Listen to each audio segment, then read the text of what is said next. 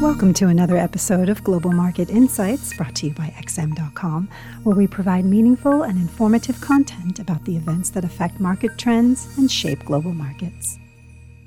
It's Tuesday, September 22nd, and you're listening to the Daily Market Comment podcast by Raffi Boyadjian. I'm Christina Marujos. Thanks for joining us at XM.com. The market mood remained undeniably downbeat on Tuesday following yesterday's acceleration in the sell off that's gripped equities during the course of September. European shares took the heaviest beating as banking stocks were pummeled from allegations of money laundering, while across the Atlantic, election anxiety beset investors already nervous about the stalemate in Congress Congress over the new virus relief bill. The fresh jitters came against the backdrop of a surging of COVID 19 cases in Europe and a slowing recovery in the major economies, with neither the Federal Reserve nor the European Central Bank expected to unleash any new stimulus anytime soon. Markets are struggling to maintain the upward momentum.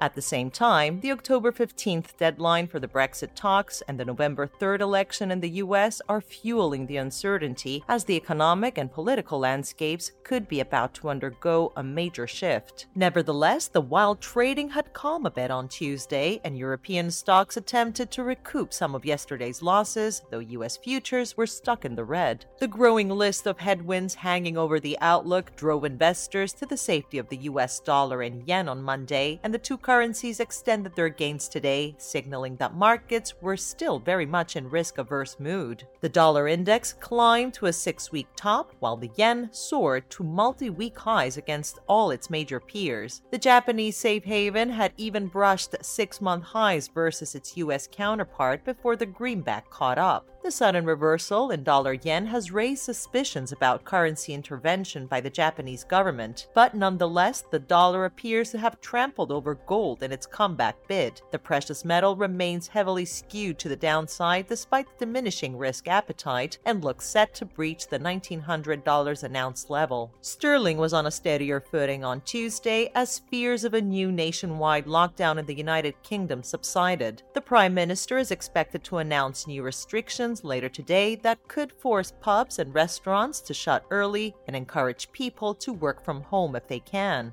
The pound had fallen sharply yesterday, slipping below $128 on the prospect of much tougher curbs to combat a jump in the virus infection rate in the UK. But, like in the rest of Europe, where virus cases are also rising uncontrollably, there seems to be little appetite for national lockdowns. In a further boost for the pound, the UK and EU announced today they will resume high level Brexit talks next week, indicating the two sides have not given up on reaching a post Brexit trade deal after tensions flared recently. Not faring so well today was the Australian dollar, which slid to four week lows after RBA Deputy Governor Guy Debelle raised the prospect of further monetary easing. Debelle said expanding yield curve control, cutting rates, and forex intervention were some of the options the bank was considering. The comments mark an unexpected U turn for the RBA after recently signaling it would stay on hold for the foreseeable future. Another central bank that is keeping its options open is the Reserve Bank of New Zealand, which is due to announce its latest policy decision tomorrow. The RBNZ is not expected to announce any changes in policy, but could hint at negative rates as New Zealand faces a potentially slower recovery from the pandemic. The Kiwi was trading flat on the day ahead of the decision.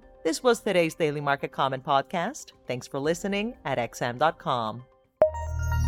Thank you for listening to another episode of Global Market Insights brought to you by XM.com. For more in depth technical and fundamental analysis, be sure to visit www.xm.com forward slash research.